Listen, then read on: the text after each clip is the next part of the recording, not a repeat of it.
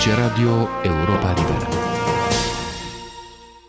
Stere Popescu se întoarce de la al 16-lea festival de muzică și de balet, care a avut loc în jumătatea a doua a lunii septembrie la Toulon și se află la Paris în trecere spre Londra. La Paris, unde de-al minteri s-a stabilit de aproape un an. Ar fi bine poate să profităm de acest prilej pentru a face împreună cu domnul Stere Popescu bilanțul unui aproape un an de activitate la Paris. Dar poate că ar fi mult mai bine să începem mai întâi prin Toulon. Nu-i așa, domnul Stere Popescu? Da, cred că ideea este foarte bună, mai ales că este ultima lucrare pe care am făcut-o. Este... Da, ce ai făcut exact la Toulon? Din cele 3 creații mondiale care au avut loc? Am făcut Narcisul lui Marius Constant. Sunt 3 complexe: Narcisse, Narcisse la femme și Narcisse heureux. Ideea baletului este următoarea. Narcisse exclude universul înconjurător și se reîntoarce, se închide asupra lui însuși, în așa fel încât dialogul are loc între el și reflexul lui în sine, aș zice eu, adică reflexul lui în apă. Lucrul ăsta e un act egoist, un act de limitare a persoanei și, încă o dată, cum zic, de excluderea lumii înconjurătoare. Și care se exprimă coregrafic cum? Sau mai precis, s-a exprimat coregrafic cum? E greu de explicat în cuvinte, dar au fost o rețea întreagă de gesturi, de momente, de situații psihice, dacă pot spune, prin intermediul cărora a fost exprimată poziția aceasta a lui Narcis. După aceea, în Narcisse la femme, am încercat să sparg solitudinea personajului și prin intermediul femeii care intră, prin breșa făcută de ea în singurătatea asta, să intre senzațiile lumii, adică să intre întreg universul. Și mai există un al 3-lea Narcis? Narcisse heureux.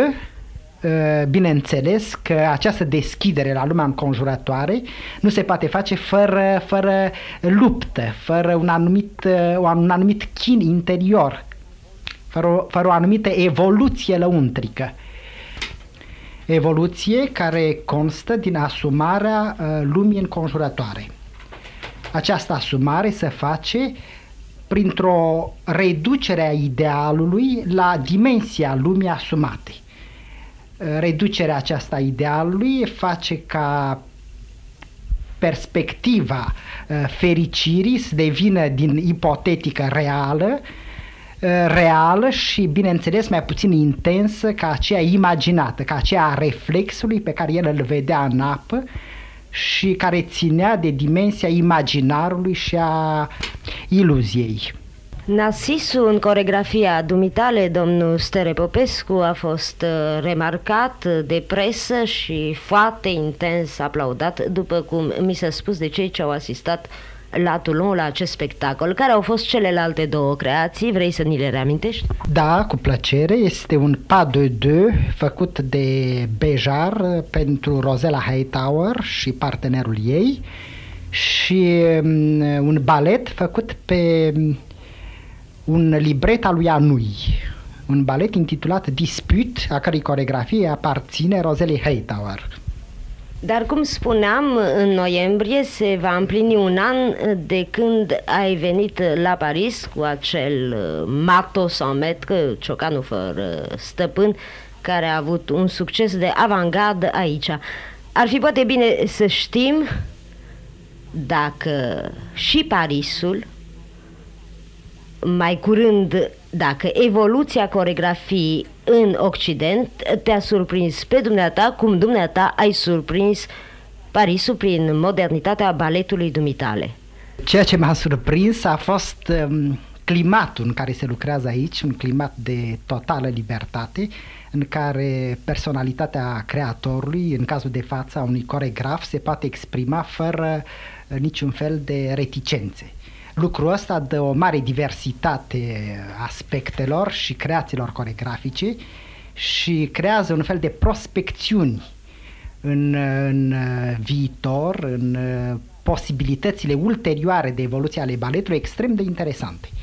Da, acest mediu l-ai cunoscut de-al mintea domnul Stere Popescu, lucrând și direct cu coregrafi francezi, un Roland Petit de pildă, nu-i așa, pentru l'éloge de la folie. Exact, exact, am lucrat cu Roland Petit, a fost o experiență foarte interesantă, pentru că m-a făcut să-mi dau seama care este climatul în care se desfășoară colaborarea, lucru aici în Franța, un climat extrem de degajat, de liber, amical. Dar nu numai despre climat sau despre mediu vorbeam, despre stilul coregrafic din Occident, ce impresie ai avut? Nu cred că se poate spune stil, cred că mai corect ar fi poate stiluri. Stilul, nu? Da, exact, stil. Pentru că, după cum spuneam, fiecare coregraf are personalitatea lui și personalitatea asta se imprimă ca un fel de semn în stilul pe care îl folosește. Și o mare personalitate determină un stil, cum e cazul cu Bejar, cum este cazul cu Roland Petit sau cu Rosella Hightower, care folosește clasicul. Dar vorbim deocamdată numai despre luat de contact, despre impresii, ori activitatea dumitale nu s-a oprit aici. E vorba mai întâi de realizări, pentru că au existat. Care a fost prima dintre ele? A fost un balet făcut la opera din Hanovra, pe o muzică de Henri Barreau, Ofranda une ombre. Lucru interesant în baletul ăsta este că e vorba despre o anumită experiență pe care o are sufletul omenesc după moarte.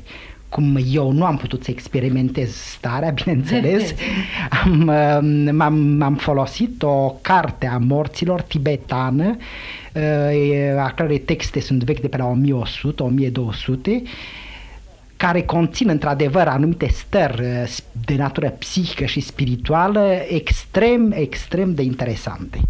Și care rezultatul a fost foarte aplaudat la Hanovra și critica a subliniat-o.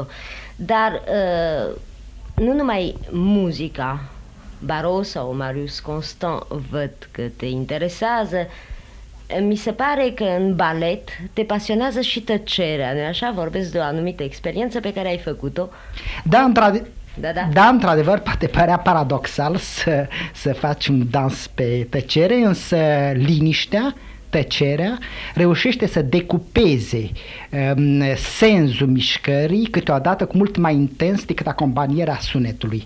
Îi dă un fel de gravitate, un fel de ecouri de semnificații, epuizând posibilitățile latente de expresie ale gestului. Și cum era baletul și cum se intitula baletul făcut pe tăcere și cu cine era făcut? Era un balet făcut pentru Ballet European al lui Massin, se intitula Perspective și avea în mijlocul lui un bocet românesc, un bocet luat din Apuseni, singur moment muzical care reușea să dea o dimensie de transcendent, o dimensie metafizică acestei tăceri care pregătea înainte intrarea baletului. Și acest bocet românesc în mijlocul tăcerii a avut succes în Germania, unde a fost turneul acestei trupe de balet, nu-i așa? Da, pare să că lucrul a fost prizat foarte mult de public, care este receptiv la o asemenea dimensie a experienței omenești. Probabil că știi, este vorba de o întâlnire cu totul nepregătită despre baletele lui Merce Cunningham la festivalul Fundației MECT și care făcuse și el o parte din balete pe tăcere, iar cealaltă parte pe muzica lui John Cage. Da, am auzit de lucrul ăsta, pare însă că el a încercat să folosească aportul hazardului în spectacol, adică nepregătind dansatorilor o schemă bine definită, lăsa ca improvizația să arunce în prim plan posibilități de invenție pe care